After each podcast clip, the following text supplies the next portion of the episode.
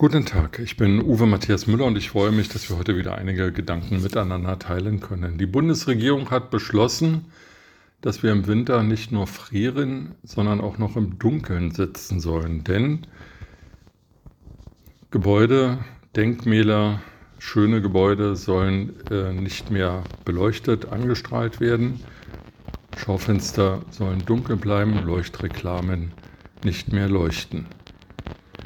Was äh, auf den ersten Blick vernünftig klingt und was auf den ersten Blick so scheint, als ob es der Lage angemessen sei, ist auf den zweiten Blick doch verwirrend. Denn noch vor wenigen Tagen sagten sowohl Frau Lemke, die Bundesumweltministerin, ähm, als auch Herr Habeck, ähm, Bundeswirtschafts- und Klimaschutzminister, wir müssten die Atomkraftwerke nicht weiterlaufen lassen, denn wir hätten kein Stromproblem. Abgesehen mal davon, dass die Bundesregierung nun selbst zugibt, dass wir nicht genügend Strom haben, um nachts die Straßen beleuchten zu können, kann jeder Bürger anhand seiner Stromrechnung ablesen, wie teuer das Ganze geworden ist.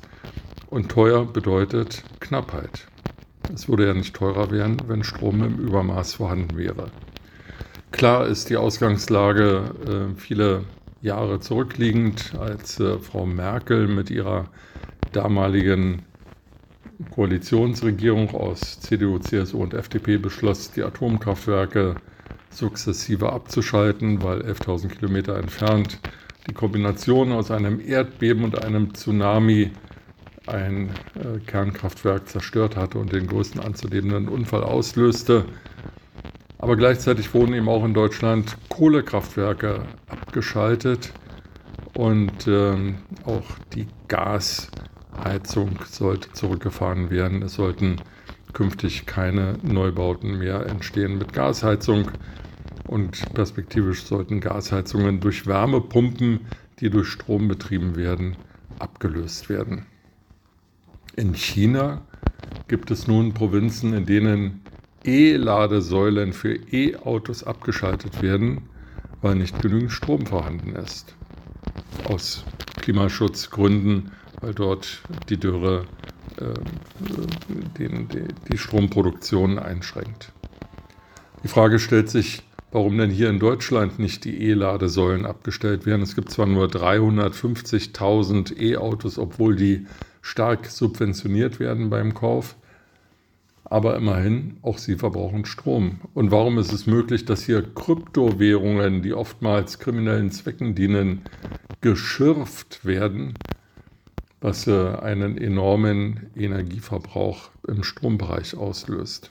Viele, viele Fragen, auf die die Bundesregierung aber keine Antwort weiß.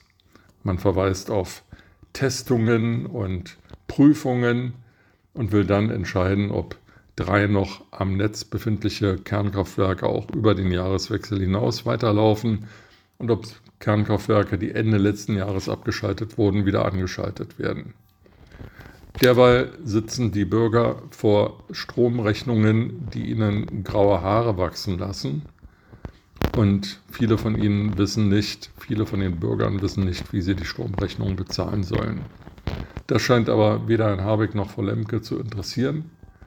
Vielmehr verweisen sie eben auf Prüfungen, von denen aber auch keiner weiß, wer die durchführt und wann sie denn zu Ende geführt sind. Wir leben in einer Zeit der Unsicherheit. Wir leben in einer Zeit, in der in Europa wieder ein furchtbarer Krieg wütet, in der Ukraine, ausgelöst durch Wladimir Putin.